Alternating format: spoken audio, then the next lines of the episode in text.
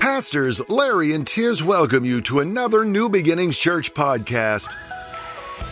Go deeper into God's Word with practical messages and lifestyle studies that will equip, inspire, and encourage you in your relationship with Jesus. Get ready to be fit for life. Today, we press in to the deeper wisdom for iron to sharpen iron. Bring your Rhema word to our lives today. Holy Spirit, have your way. I surrender my voice, my teaching to you. I thank you, Lord, that may my words be your words. So come, Holy Spirit, come. Equip us, Lord, this day and beyond. In Jesus' name, cover us, cover us, cover us. Amen, amen, amen.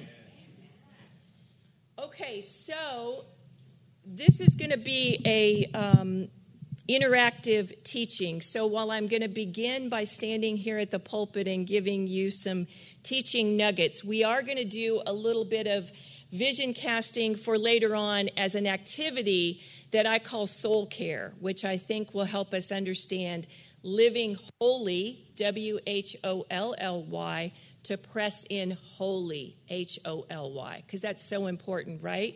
So if you're taking notes, one of the scriptures that I'm going to be referencing, and there will be several scriptures, and I will type these up for Pastor Lydia to hand out to you later. So if you're taking notes, great, but if you miss all the scriptures, we are going to give you a list later.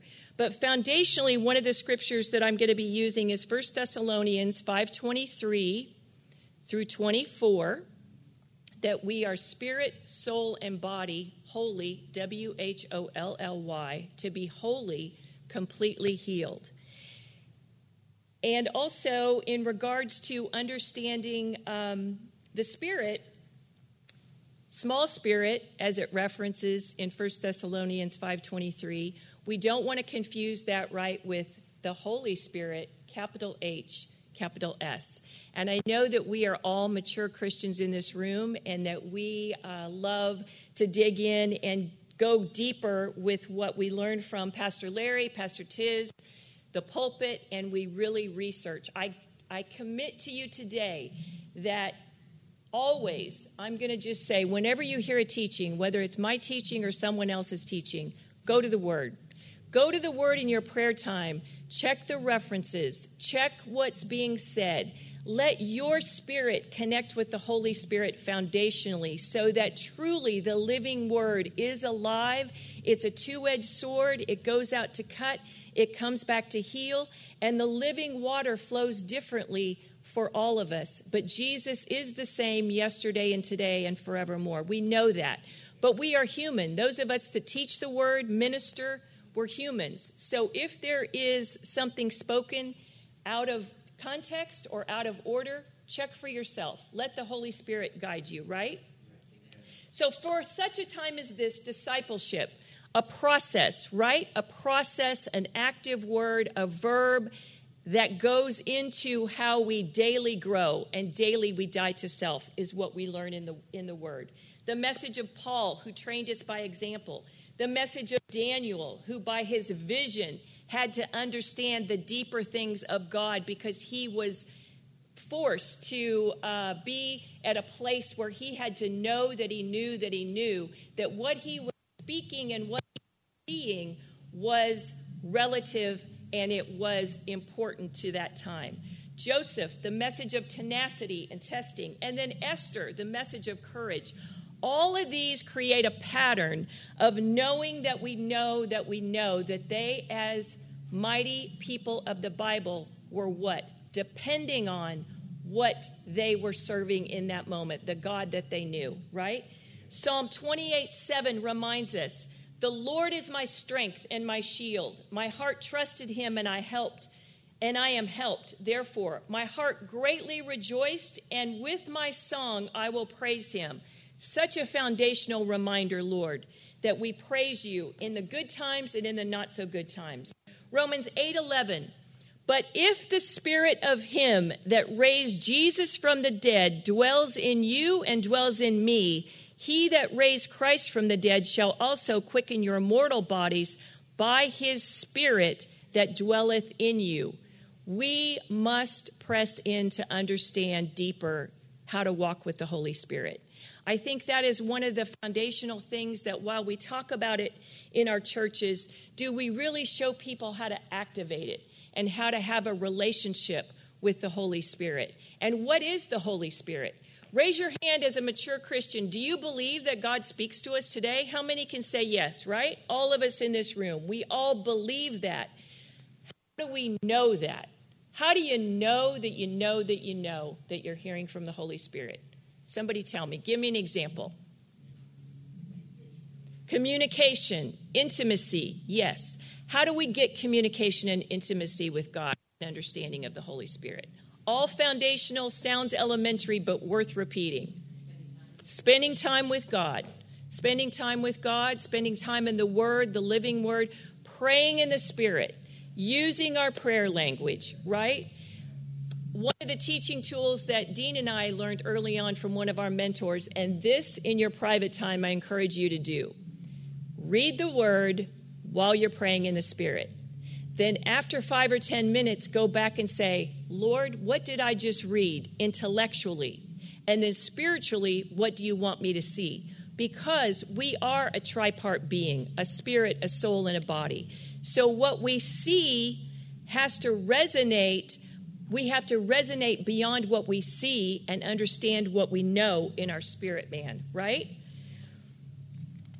So knowing what we know to be the triune God. A lot of people today are using the term God. Not everybody understands the context of what that word means. For those of us sitting in these pews, these seats, and this church, we believe the triune God, right? Father God, Son, Jesus Christ, Holy Spirit, the triune God. The Holy Spirit, what is it? What is it? It's not an it. It is a person of the Trinity. A misunderstanding so many times that we get caught up in the manifestation of what we call the move of the Holy Spirit, but we don't really understand who the Holy Spirit is because we're not doing what we just said earlier. Communing with God, doing our fellowship, spending time, the avos of the thing, right? Pastor Larry teaches a lot about this. The avos of a thing, the first will set the tone for the days to come and the minutes to come. When we get up in the morning and we spend time with the Lord, that sets the tone. The first of the thing, if you look at that scripture that I referenced, 1 Thessalonians 5:23, I think it's no coincidence that the three parts that that scripture references are listed in an order. Spirit, soul, and body. Why is that? Because order matters. Spirit has to be uppermost. Now I'm talking now about our spirit, communing with the Holy Spirit, the part of the Trinity, so that that sets the tone of order for our soul and our body to be under and covered by the Holy Spirit through our communion with God, which is our spirit-to-spirit communication. We're going to dig in a little deeper and understand the nuances of body, soul, and spirit, and rather in the order of spirit, soul, and body. Psalm 32:8, a distinct reminder, I will instruct you, says the word, and teach you in the way you should go. I will counsel you who are willing to learn, in parentheses, this is the amplified version, with my eye upon you. So we have to be surrendered. We have to be willing. We have to consecrate ourselves to be in communion with God. Trust in the Lord with all your heart and lean not on your own understanding. In all your ways acknowledge him, and he shall direct your paths. Proverbs 3, verse 5 through 6. Now, why today is the mission of understanding the Holy Spirit for living holy, W-H-O-L-L-Y, so important? Somebody tell me.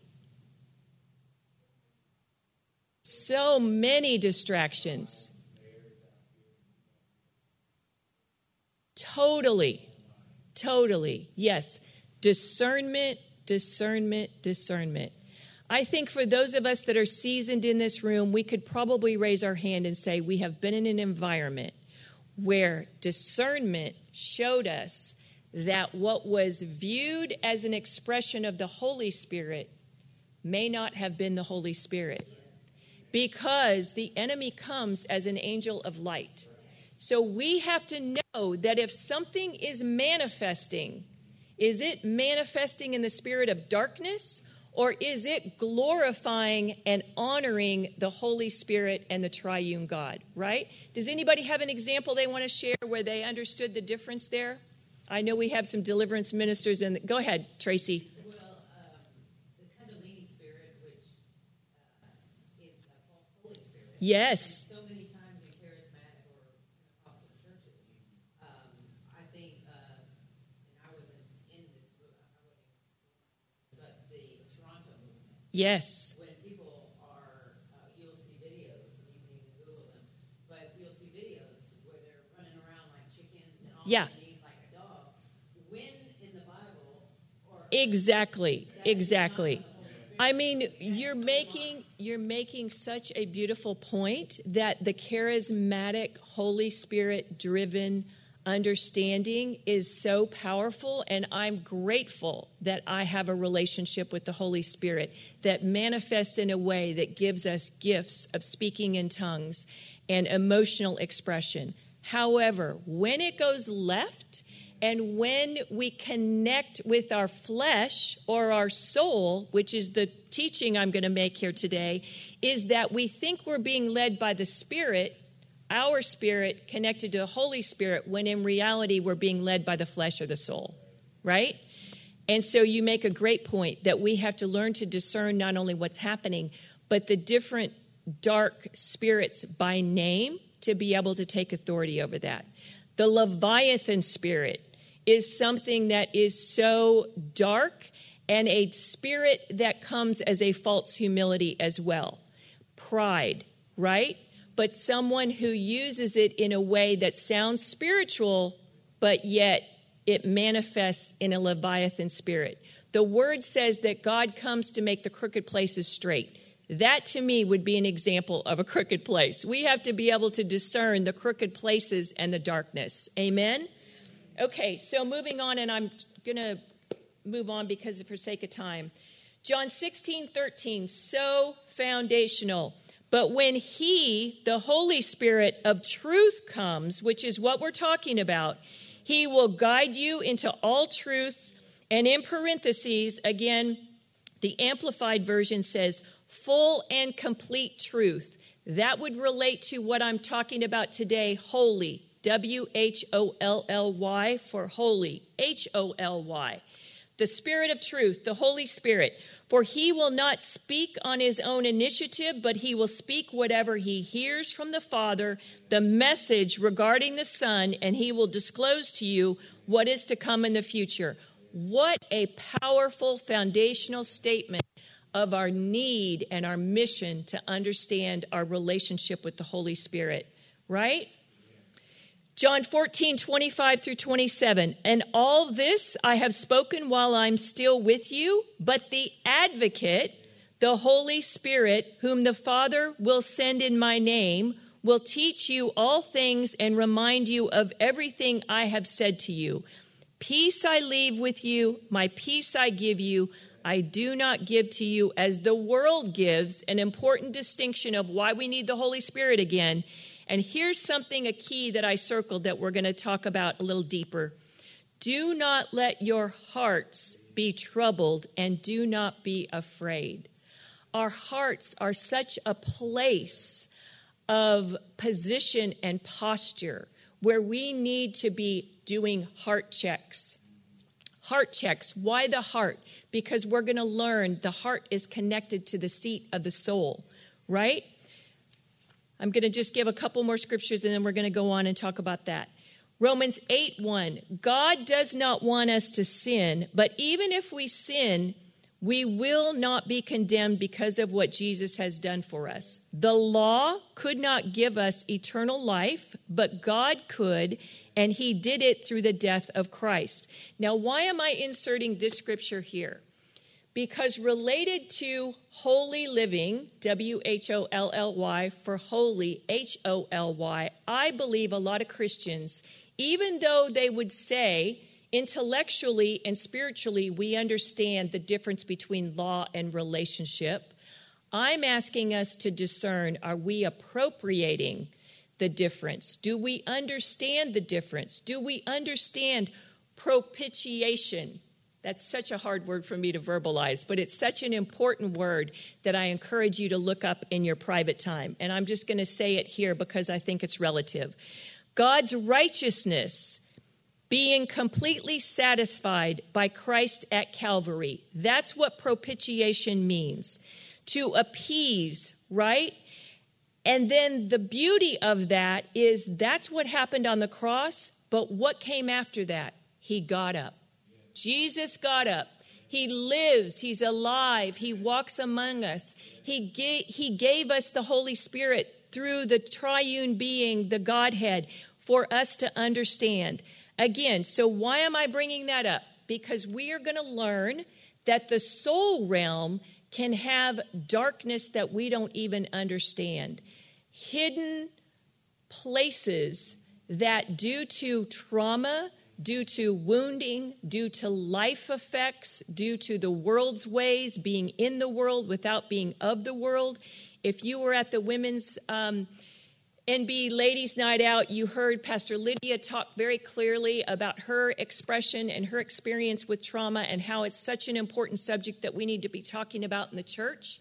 Releasing from trauma to walk in the revelation of what the Holy Spirit gives us. I'm saying that to say this. When our spirit man is connected to God and the Holy Spirit, but our soul is ruptured and fragmented, we live in a place of discord without realizing it. We live in a place of deunification. We're not unified in our spirit, soul, and body. Again, a little bit more, we're going to learn about that. So, be aware, be prepared, be standing with God, walk in unforgiveness, all foundational. But do we really know how to forgive? We verbalize forgiveness, but what do we do after we verbalize it? Are we allowing residue of that unforgiveness to be harbored in our heart and our soul? Do we really keep that as a weapon that only we know about, but we're smiling and verbalizing whatever that trauma happened, whatever that offense happened? Yes, I've forgiven. Are we really walking in forgiveness? That's my challenge to you. Even though it sounds so simple, I tell you, time and time again, God can bring up the residue in his timing for us to deal with. We're going to deal with the residue this morning, but be thinking about that. Be asking the Lord, not in condemnation. There is no guilt, shame, and condemnation. Remember Romans 8:1. We are saved and we are becoming sanctified. We are being transformed. We have to appropriate what we learn, and daily we die to self. So as we are talking, as we are teaching, ask the Holy Spirit. Write a note if God gives you something. What residue do I need to clean up today in Jesus' name? Delegated authority is the application. Pastor Scott did a magnificent job of talking about delegated authority a couple weeks ago in service. If you missed that teaching, please get it, because it goes back to these nuggets of Scripture that I am putting in a pattern for you today on how the delegated authority and understanding our delegated authority so matters as it relates to ministering to others. Yet, I'm going to ask you to pause. Are we ministering to ourselves? This is about what today is about. Ministering, letting God minister to us individually so that we can better minister in our overflow, not in our brokenness. We don't deny that the brokenness happened or even is happening, but we apply and propitiate the reality of what the cross did yesterday, today, and forevermore. Guilt, shame, and condemnation have no place of authority because it's not about us. It is about what Jesus Christ did and the fact that he got up and he lives among us. And the blood of Jesus, without compromising, changes lives. So living holy, Holy Spirit come. We talked about who is the Holy Spirit. Why do we need the Holy Spirit? The Godhead, the Trinity. The spirit, soul, and body tripartite scripture, 1 Thessalonians 5:23. When you read this, I think you will see what I'm talking about. It's a mandate. It's not just a promise. It's a mandate. Holy, preserved completely to be holy. That is a message of on purpose, for purpose. And what does holy living look like? Spirit, soul, and body. Let's unpack it a little bit further. So the spirit, little s, is what? Somebody tell me. What is our human spirit, little s? Anybody speak it out. Our nature, what? Connected to God. It is what God literally gives us, the breath of life, right? And I'm going to read you a term here in a minute. But I want to remind you of John 4:24. God is spirit, the source of light, life, yet invisible to mankind, and those who worship him must worship him in spirit and truth. Now, our spirit man is what is in direct communication with God. Remember, in Genesis, God breathed his spirit into us and created life by taking the dust and breathing life, which created our soul. When the spirit and the body, between the spirit and the body, is our soul. If you dig in a little bit deeper, there is some theological discussion about whether the spirit and the soul are one or two separate parts. I personally believe, after studying this, that 1 Thessalonians 5:23-24, as well as some other scriptures in Hebrews, are very clear that spirit and soul are separate in function, but just like the Trinity, can be one united with separate functionality. Does that make sense? And the reason that's important is because when we talk about soul care in a few minutes, we have to remember the difference between our spirit man and our soul man in order to clean up the residue that we're going to talk about. Amen? Romans 1:9-12. For God, whom I serve with my spirit, little s, by preaching the gospel of his son, big S, is my witness as to how continually I mention you. In my prayers, always pleading that someone, by God's will, I may now at least come to you. Verse 11, for I long to see you, that I may share with you some spiritual gift to strengthen and establish you. That is the way we may be mutually encouraged and comforted by each other's faith, both yours and mine. Paul reminding us the importance of being in community and learning from each other, right? Okay, so the spirit, little s, in the Bible. The commentary that I'm choosing that in my research to read to you says, it refers to the part of man that connects and communicates with God. Our spirit differs from our soul because our spirit is always pointed vertically towards exclusively for God, whereas our soul can be self-centered. Wow. Our spirit man, there is no compromise in that because that is our communion with God. But sometimes the compromise comes in because we're walking by the soul, calling it walking by the Spirit. This is one of my big angsts that I have with mature Christians. So many times I see and discern where even leaders, ministers of the word will say, that's Spirit-led, or that's what God gave me, or whatever. But let me give you an example how we can be deceived in our discerning. Dean and I do street witnessing. And so we're familiar with the diversity of mankind on the street and how everybody is uniquely different in Jesus' name to be celebrated. I were reading a while ago, I think it was on Facebook or somewhere, you might have saw it too, where a pastor was trying to make a point to his church about deception. And he dressed up as a homeless person and stood out on the street and looked ragged, looked like he was, you know, couldn't pay for anything, distraught and in his spirit. Not one person in his congregation standing outside his church recognized him. They were blinded by the fact that what they saw was a broken vessel in ragged clothes that looked like a homeless man, when in reality it was a minister of God and a preacher who happened to have external garments that were hiding the internal anointing that he carried.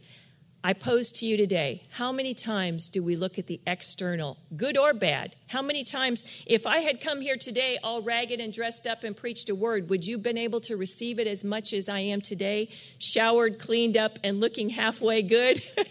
I mean, I say that to say our discernment matters. It really does matter. We cannot go by what we see in the natural, in our mind, our will, and our emotions, and call it spirit-led. That's witchcraft, my friends. We can do better. We can do better. We can commune with the Holy Spirit so that our spirit man can be uppermost and our soul can be in balance. When we are spirit-led, we are soul-fed and body well. That is the integration of what we're talking about. Okay? And the expression of that is in a scripture we know so very well, Galatians 5:22-23. But the fruit of the Spirit is love, joy, peace, forbearance, kindness, goodness, faithfulness, gentleness, and self-control. Against such things there is no law.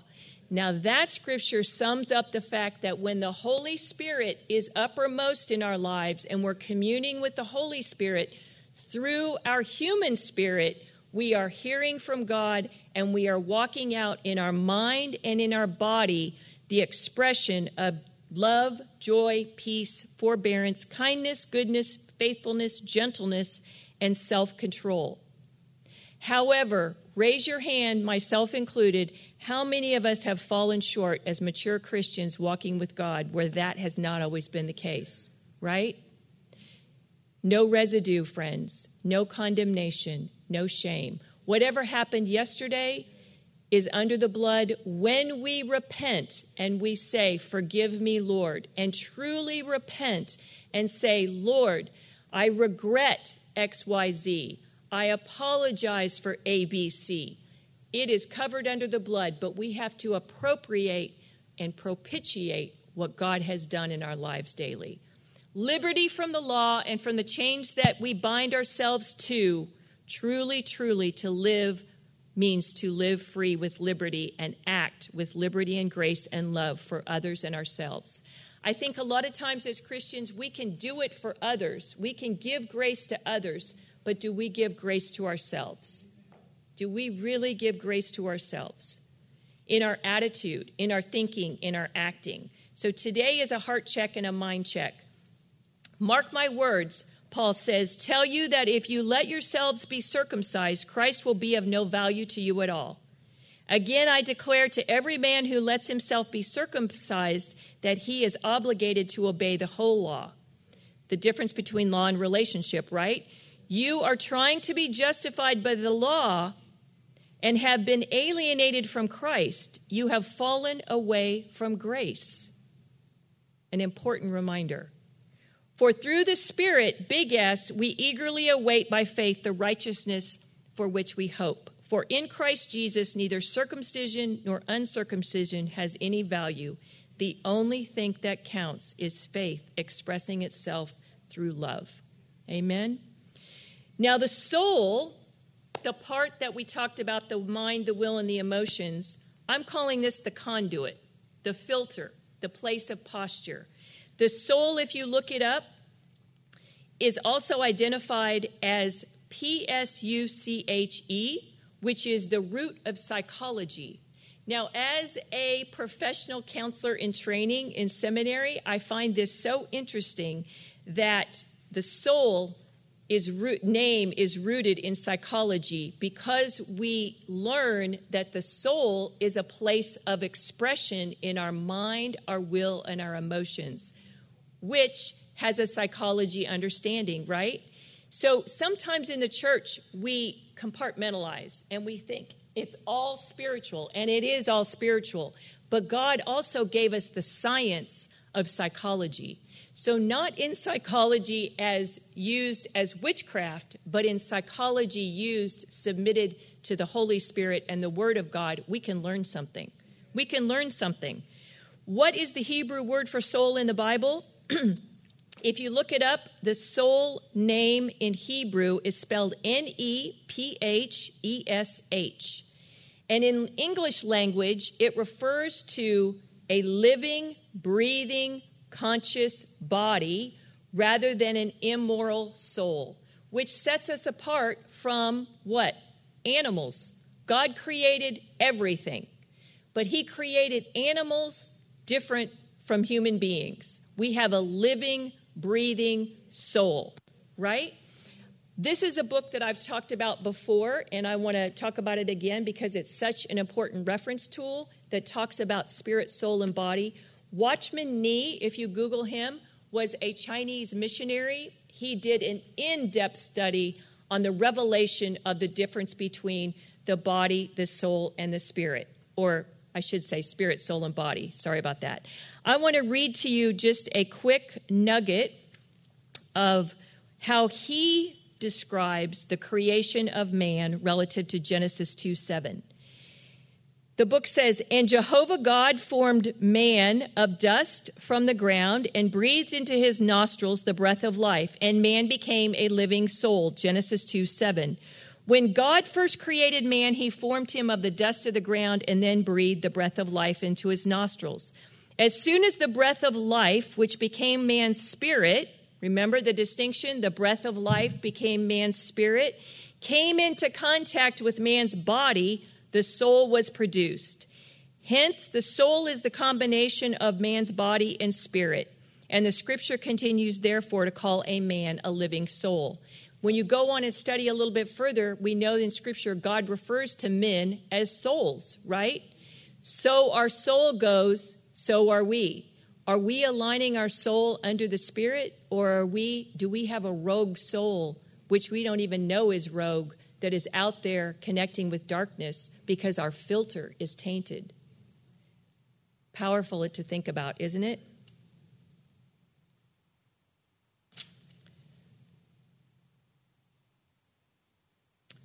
When the inbreathing of God entered man's body, it became the spirit of man. But when the spirit reacted with the body, the soul was produced. This explains the source of our spiritual and our soulful lives. We must recognize, though, he says, that this spirit, little s, is not God's own life. For the breath of Almighty, capital A, gives me life. And his reference is Job 33:4. It is not the entrance of the uncreated life of God into man, neither is it that life of God which we receive at regeneration. Here's the powerful part. We receive it at new birth is God's own life, and typified by the tree of life. But our human spirit, though permanently existing, is void of eternal life. Such a powerful understanding when we designate between the spirit and the soul. Yet they are connected, right? And one version of research says that the soul is the outer part of the spirit. So again, not to debate theology, but just so you know, there are two camps as it relates to tripart being spirit, soul, and body, or the spirit and the soul being one unit in the body. I personally, like I said, believe that the spirit and the soul are designated differently in function, but that the soul is the outer part of the spirit and is important as it relates to the housing exterior of our protected spirit man. Why do I bring that up? Because remember, I talked about soul fragmentation, soul ties, soul wounding, soul trauma. One of the most powerful examples in visualization of this. If this white piece of paper represents our soul, every time that we connect with darkness outside of the covenant of God, whether it's an illicit sexual experience outside of the covenant of marriage, whether it's connecting with demonic witchcraft in a way that compromises our soul, we take a piece of ourselves and we give it away. That creates fragmentation, right? So here you have mature Christians who don't understand that they're living with a fragmented soul, talking about walking in the Spirit, and in reality, they're disconnected and fragmented and confused, which is, I'm going to tell you why I think we have a lot of dis-ease. I'm not even going to call it what it is, but there's ADD, there's different things that the world labels. Is it really a disease and an illness, or is it spiritual disconnectedness because we're walking by the soul, calling it spiritual impartation, and we're all fragmented all over the place, walking in confusion? Amen? By the blood of Jesus, we can reunify, reconnect, we can expel the darkness, get rid of it, and become whole in Jesus' name. And I would say to you that this is something you might need to do not just once, but on a regular basis. I don't know about you, but we anoint our house on a regular basis, not because we're, extra religious, but because we believe in spiritual things. Sometimes we need to anoint ourselves and say, Lord, I take authority over my mind in Jesus' name. I take authority over my heart check. I thank you, Lord, that the residue of the world is fallen off, that we release ourselves from guilt, shame, and condemnation. Whatever offense tried to come against me today as I went to and from road rage or offense at the office or my children out of control. I lost my temper with my husband. Whatever it is, I release that to you in Jesus' name. And I cleanse myself in the blood of Jesus so that my soul can be balanced and well and fed by the leading of the Holy Spirit through my spirit, which I am sanctified by the blood of Jesus. In Jesus' name, amen. That's just an example. Okay? So for the sake of time, let's go through and do a little bit of a personal application as it relates to that. So I have blank pieces of paper here. I'm going to give each one of you two, or Dean's going to give each one of you two. And I'm going to, because this is Holy Spirit-led, not Carrie-led, I'm just the facilitator. I want to remind you that this is not my exercise. This is an exercise for you to either engage. It's your choice. One of the things we learn faithfully in Counseling 101, as someone imparting to another, you have permission over your own life. No one should be able to impart or control what's going on if you don't say so.